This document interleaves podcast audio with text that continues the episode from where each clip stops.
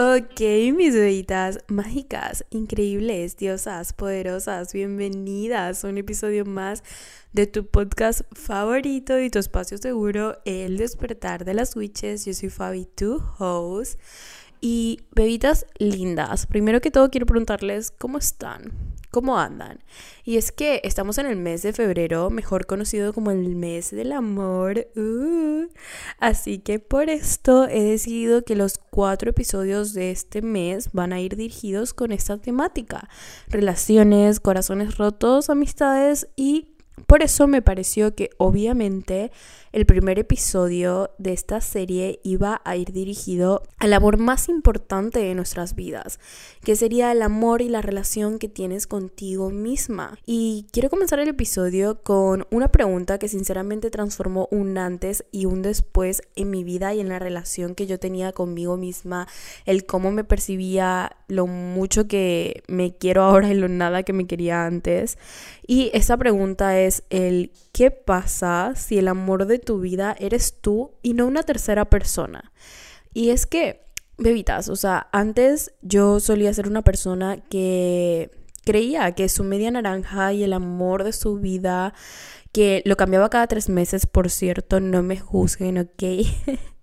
Em, me arrepiento un poco, pero well iba a resolver todos mis problemas, me iba a llenar y me iba a completar y yo no iba a sentir más ese vacío que yo llevaba dentro. Y pequeño spoiler, bebita, obviamente no, la respuesta no era esta. No importaba qué círculo de amigos tuviera yo en ese momento, qué nuevo amor de mi vida yo tuviera, esas personas no llenaban ningún vacío. Obviamente no me arreglaban mágicamente todas las cosas que me correspondía mirar a mí y que me correspondía trabajar por y para mí. Obviamente gracias a este pensamiento que yo tenía y a lo needy y people pleaser que era, yo aceptaba un montón de personas que me ofrecían relaciones de muy baja calidad, relaciones súper vacías, superficiales, que yo tenía que estar constantemente moldeándome para poder ser aceptada y supuestamente querida, entre comillas, ¿sabes? Porque como te digo, eso iba a solucionarlo mágicamente todo, pero sinceramente todo este proceso y camino, aunque fue muy duro para mí, porque de verdad la pasé muy mal y me llevé muchísimos golpes, o sea, me estrellé muchísimas veces hasta que yo dije, basta, me llevó un día a hacerme esta pregunta. Yo ya cansada de todo y viendo que esa no era la respuesta, porque yo seguía igual y me seguía sintiendo igual y, y, hasta peor, ¿sabes? Y como te digo, marcó un antes y después en mi proceso fue el Fabi. ¿Y qué pasa si el amor de tu vida resulta que eres tú y no otra persona? ¿Qué pasa si todo eso que estás buscando fuera, todo ese amor, validación, aceptación, tiene que venir primero de ti y no de otros? ¿Sabes? Fue un aha moment para mí y sinceramente que vino gracias a el peor rompimiento que yo he vivido o que yo recuerdo que he vivido porque para mí fue muy muy mal en ese momento, mucha depre, la pasé fatal, pero que ahora lo veo y digo, ¿sabes? O sea, no no lo veo como que tan, pero en ese momento sí fue y me cambió la perspectiva me hizo darme cuenta de varias cosas. La primera, que era sinceramente egoísta de mi parte esperar y ponerle la responsabilidad y el peso a alguien más que me completara, que me arreglara sin siquiera yo querer sentarme conmigo misma y escucharme y ver de dónde venía todo esto que yo sentía. No era responsabilidad de ninguna de estas personas. No es lo mismo tener ayuda y apoyo de las personas que te aman y tener ese círculo bonito que sabes que está ahí para sostenerte la mano, pero que tú seas quien vaya haciendo ese trabajo interno por y para ti, a pretender que otros nos van a arreglar mágicamente la vida, la existencia y todo lo que pensamos sobre nosotras mismas, ¿sabes? No.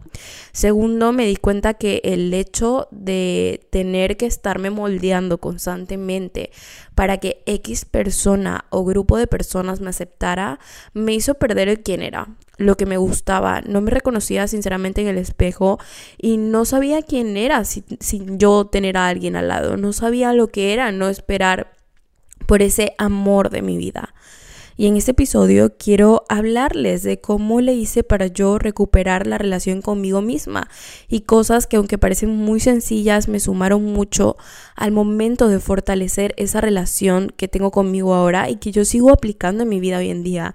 Y son cosas muy sencillas que de verdad si quieres puedes empezar a aplicarlas desde hoy, si quieres de verdad construir esa relación más fuerte que tienes contigo y empezarte a ver como el amor de tu vida. Y te vas a sumar mucho en el proceso porque como te digo son cosas súper sencillas que puedes ir aplicando día a día y que vas a ir viendo un cambio, que te van a ayudar a conectarte más contigo. Y la primera es empezar a hacer solo dates, ¿sabes? Empezar a salir sola por tu cuenta. Esto es algo que al principio puede parecer un poco cringe o intimidar mucho y dar mucho miedo.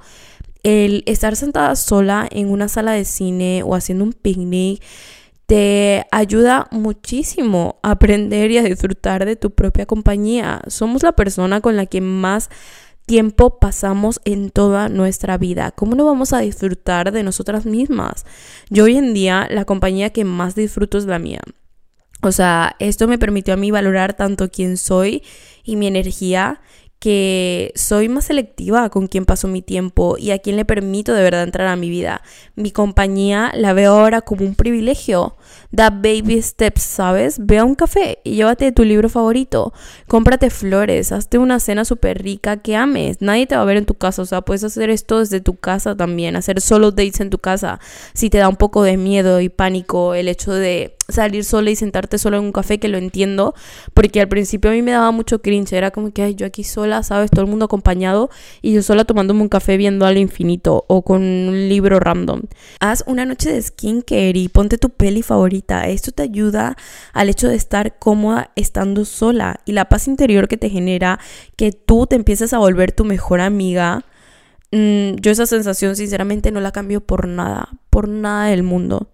Segundo, hacer journaling. Con journaling me refiero a tener un diario personal como cuando éramos niñas, ¿sabes? De esos diarios que tenían contraseña o candado y eran rosita y hasta tocaban música.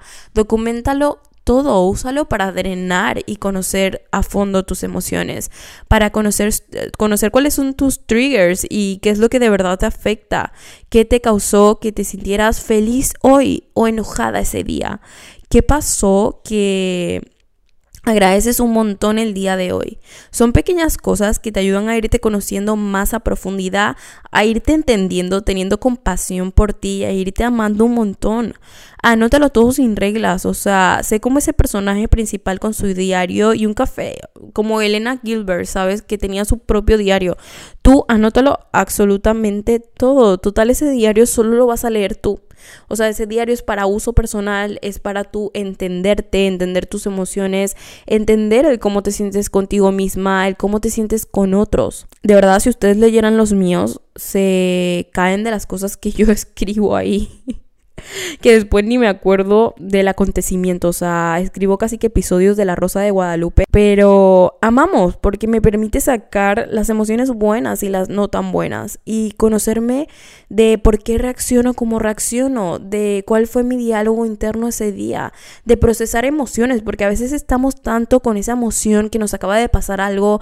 Nos sentimos de esta forma y no sabemos ni siquiera cómo expresar cómo nos sentimos ni por qué nos sentimos así. De dónde viene ese sentimiento y el hecho de escribirlo y sacar esa emoción te permite leerlo luego con más calma y entender por qué te sientes como te sientes ahora mismo. Te permite también entender qué quieres en tu vida y qué no, qué agradeces y qué te llena de felicidad. Es una herramienta súper poderosa para todo y como te digo, no hay reglas. Puedes empezar sinceramente documentando tu día, haciendo recuento de lo que te pasó hoy, haciendo recuento de las emociones que tuviste hoy nadie lo va a leer. No da cringe, no es tonto, es algo personal para ti y para conocerte, cómo funcionas, cómo piensas, en qué tienes que trabajar, qué sientes que tienes que mejorar por y para ti. Sacar todo lo que hay dentro, ir trayendo luz a esos lugares que de verdad lo necesitan y darte cuenta también de un montón de cosas que agradeces y que amas de tu vida. A mí el hecho de de verdad hacer journaling por las noches o por las mañanas me hace ver también que incluso en los malos días tengo un montón de cosas que agradecer y me hace procesar esos malos días. O me hace también como que darme cuenta de, wow, el día de hoy fue un día increíble y amo todo lo que hice. Así que yo creo que si te quieres quedar con alguna de las cosas que te estoy diciendo hoy, yo creo que el journaling es la mejor herramienta, una de las mejores herramientas de autoconocimiento. La tercera, mover mi cuerpo. Es increíble lo mucho que puedes dejar ir, soltar y conocerte haciendo algún tipo de ejercicio, así sea corriendo, escalando, estirándote. Yo en específico, en aquel entonces, cuando quería empezar a mejorar mi relación conmigo misma, empecé con el yoga yo iba a un lugar donde se centraba mucho también en las emociones, en la sanación, en incluso te hacían como unos test y te decían como que qué dosha eres porque según el elemento que eres hay ciertos alimentos como que según ellos te caían mejor, otros no, era como mucho de medicina natural a través de los alimentos y hacían también masajes como de liberación de, de los chakras y de la energía que tenías bloqueada. Yo una vez me lo hice y fue como que wow, o sea, de hecho la chica me dijo, tú llégate a, a la casa a bañar porque es una cosa que te incluso te bañan de aceite el cabello y fue una experiencia demasiado cool y se sentía como puntos de presión en mi cuerpo que se sentían como más bloqueados o me dolían más cuando los tocaban que otros y eso era para liberar esa emoción y esa energía. Y ella me dijo, tú llégate bañándote, ponte algo cómodo, come algo rico porque seguramente vas a llorar mucho en la noche y efectivamente fue una de las primeras terapias que hice en mi vida que fue como que wow, me hizo liberar un montón de emociones y cosas dentro que yo no sabía que tenía, al igual que que el yoga en ese momento, o sea, como te digo, lo trabajan mucho así y te ayuda mucho a liberar emociones. De hecho, hay personas que dicen, por ejemplo, si tienes una emoción bloqueada en la zona de la pelvis, es bueno hacer ejercicios de yoga que expandan esa zona, porque lastimosamente es muy cierto de que a veces el trauma o heridas del pasado se quedan grabadas en nuestro cuerpo, el trauma se queda ahí y nuestro cuerpo las memoriza y el moverte te ayuda a liberar ese trauma, ¿sabes? Este tipo de ejercicios como más eh, destinados a la sanación y al autoconocimiento. Como te digo, puede ser también correr. Además que es algo que estás haciendo por y para ti. A mí, por ejemplo, esto de este sitio de yoga me encantaba porque me introdujo también a la meditación. Yo nunca había meditado, yo ni siquiera sabía cómo meditar o qué significado tenía esto. Y era muy cool porque los viernes era de meditación y en una clase donde te acostaban en el mat, te ponían mantitas arriba súper calentito y tú ibas siguiendo como un audio que duraba como 40 minutos minutos. Yo me acuerdo que a veces me dormía, pero la experiencia era muy cool y ellos jugaban también con ponerte un aceite esencial en la frente, depende de cómo te notaban en la meditación, cómo notaban tu cuerpo para relajarte más o activar otras cosas. Me pareció una experiencia muy cool y como te digo, fue de las primeras cosas que empecé a hacer por mi cuerpo para autoconocerme y que no me arrepiento de nada y que yo sigo aplicando hoy en día, o sea, yo sigo aplicando la meditación, pero de otras formas, sigo aplicando el yoga de vez en cuando en casa o sigo haciendo otro tipo de ejercicios que siento que me ayuda a conectar mucho con mi cuerpo a sentir de verdad cómo se siente mi cuerpo en ese momento, si tengo tensión en algún lado, por qué tendré tensión en este lado, porque hoy me está costando más físicamente hacer este ejercicio que otros, que ha pasado esta semana que me tiene un poco más cansada. ¿Sabes? Son herramientas que por más sencillas que parezcan, puedes ir aplicando en tu día a día y te van a ayudar a mejorar mucho esa relación contigo y autoconocerte mucho más. Y la última, que es un plus que quiero compartir, es el hecho de leer, ¿sabes? Yo era una persona que sinceramente en ese entonces, cuando empecé a trabajar mi relación conmigo misma, yo no me podía permitir ir a terapia porque lastimosamente venía de una familia donde tú decías, quiero ir a terapia, creo que necesito un psicólogo y te decían, es que el psicólogo es para locos, ¿sabes? Todavía sí teniendo una tía que era psicóloga, era como ellos decían, el psicólogo es para locos y nunca me llevaron. Entonces, claro, a mí de hecho, a la edad que tenía, a los 16, 17, me daba incluso miedo preguntar, que fue cuando comencé a mejorar esta relación conmigo, ¿sabes? Me daba mucho miedo preguntar el hecho de mami, ¿será que puedo ir al psicólogo o algo así? Porque decían, no, que me van a tildar de loca y hasta a veces tú te creías de que eso era como para locos, ¿sabes? Porque era lo que tu familia te decía. No sé si a alguien aquí le pasará eso, pero en familias latinoamericanas esto es demasiado común, ¿vale? Y lo ven como algo que no lo necesitas, no te hace falta. De hecho, cuando yo empecé a ir a terapia, en serio, eh, le conté a mis papás y mi papá reaccionó como que, pero si tú no estás loca, y tuve que darle una charla de por qué la terapia es necesaria y me dijo, ah, vale, te entiendo, tienes toda la razón, ¿sabes? Pero en ese momento, claro que yo no tenía las herramientas y tampoco me sentía lista como para ir a terapia, para yo ir trabajando todo este amor propio, esa parte de irme conociendo de verdad. Lo que me ayudó mucho fue leer. ¿sabes? Tener muchos libros a mi disposición que fueran destinados a autoconocerte, autoayuda, a descubrir cosas de ti porque este tipo de libros te hace preguntas que tú nunca te has hecho y son muy fáciles de leer y de comprender. Entonces el hecho de yo tener esa herramienta cuando todavía no estaba lista para ir a terapia me ayudó muchísimo a irme conociendo, a generar un poco más de sabiduría, a generar un poco más de poder fortalecer esa relación que yo tenía conmigo misma y hacerme preguntas incómodas que yo nunca había pensado en hacerme. Te expande un montón el hecho de leer y de hecho eh, al final del día hoy, cuando les comparta el episodio que sale martes, lo estoy grabando el mismo martes, les voy a poner por el canal de Telegram una lista de libros que a mí yo siento que me ayudó mucho a autoconocerme. Y como te digo, son cosas que puedes ir haciendo ahora mismo, puedes ir a una por ejemplo, librería y ponerte tu música favorita, ir a una cita sola a una librería y empezarte a ver todos los libros que hay, ¿sabes? Y ver cuál te llama la atención, cuál sientes que de verdad te va a sumar en el proceso en el que estás viviendo ahora. Y como te digo, si a lo mejor eres una persona que no se siente lista para ir a terapia o es algo que no te puedes permitir ahorita, que de verdad quieres Em, y sientes que después quieres hacerlo, una forma muy buena de empezar con este tipo de pensamientos y como te digo, de autoayuda son los libros, los libros de autoconocimiento. A mí por muchos años me ayudaron un montón hasta que yo un día dije, vale, creo que ya me siento lista para ir a terapia y como te digo, es el camino personal de cada uno. Si tú no sientes que necesitas terapia, también está bien. Si quieres ir pero no sientes que es el momento, está bien. O sea, yo siempre lo recomiendo porque fue algo que a mí me ayudó mucho, pero esto es una decisión que depende de cada persona y el camino personal de cada uno. Pero si quieres comenzar a autoconocerte y hacerte esas preguntas incómodas y ver de dónde vienen las cosas, desde un lugar del amor, los libros te ayudan un montón a expandir. Y nada, bebitas, yo creo que con esto concluimos el episodio. De verdad quería darles herramientas que fueran fáciles de aplicar día a día, que fueran fáciles de traer a tu vida ya, si a lo mejor ya no lo haces. Porque, como te digo, la relación más bonita y más increíble que vas a tener en tu vida es la que tienes contigo misma. O sea, tenemos que olvidarnos un poco de esta idea de yo necesito una media naranja, de esta persona es mi alma gemela, es mi otra mitad, porque nadie viene aquí para complementarte. Y de hecho, el tú trabajar estas cosas por y para ti, de fortalecer esa relación contigo mismo, te ayuda muchísimo también cuando tengas pareja. Te vas a dar cuenta de que esa pareja de verdad no la necesitas, pero tú escoges estar con esa persona porque la amas, porque de verdad te suma un montón, porque ves cosas increíbles en esa persona y esa persona te trata como la persona más increíble de este mundo, ¿sabes? Y lo mismo con amistades, es como que ya no vas a sentir esa dependencia de es que yo necesito todo esto o todas esas personas que me validen y que me amen y que me quieran porque yo no lo quiero hacer o yo no quiero ver lo que llevo dentro. Corta ese ciclo, ¿sabes? Y como te digo, a mí me ayudó muchísimo a empezar a darme cuenta de de verdad valorar lo que es mi energía, lo que es mi compañía, lo que tengo yo para traer a la mesa, lo que soy como persona, de conocerme más y empezar a ver qué cosas de verdad yo tenía que trabajar en mí porque porque lo necesitaba.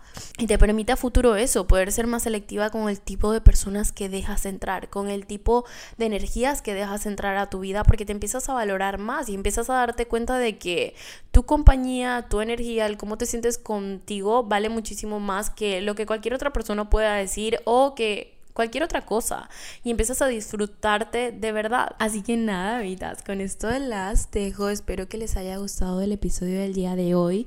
Yo creo que más tarde en la semana, como el viernes, sábado, les estaré preguntando cuál quieren que sea el siguiente episodio. Como les dije, quiero hablar un poco de toda esta temática del amor, relaciones, amistades, pero no sé qué quieren escuchar primero, así que las estaré viendo por el Instagram de Fabiana Trompis o Despertar de las Witches Podcast. Y hoy por la tarde noche, cuando llegue de trabajar, les voy a enviar por el canal de Telegram una lista de libros que a mí me ayudaron mucho en este proceso de autoconocimiento y de empezar a fortalecer esa relación que tengo conmigo misma ahora y que yo sigo aplicando constantemente porque amo estar leyendo libros que me sumen un montón a mi crecimiento personal. Las amo un montón. Gracias por compartir otra semana conmigo. Gracias de nuevo por tomarse el tiempo y la energía de estar aquí, escuchar lo que tengo para decir. Gracias por animarse a dejarme mensajitos. No saben lo que me llena el alma leer los mensajes que dejan abajo del episodio en Spotify o leer los DMs que me envían diciéndome, wow, esto me encantó. Gracias por esto. Es como que me suma muchísimo y amo de verdad conectar con ustedes. Como les he dicho en cada episodio, una de mis partes favoritas es leerlas, escucharlas y conectar, porque para algo somos besties, ¿sabes? Así que nada, espero que tengan un lindo inicio de semana, que tengan un muy lindo día. Las amo un montón. Bye.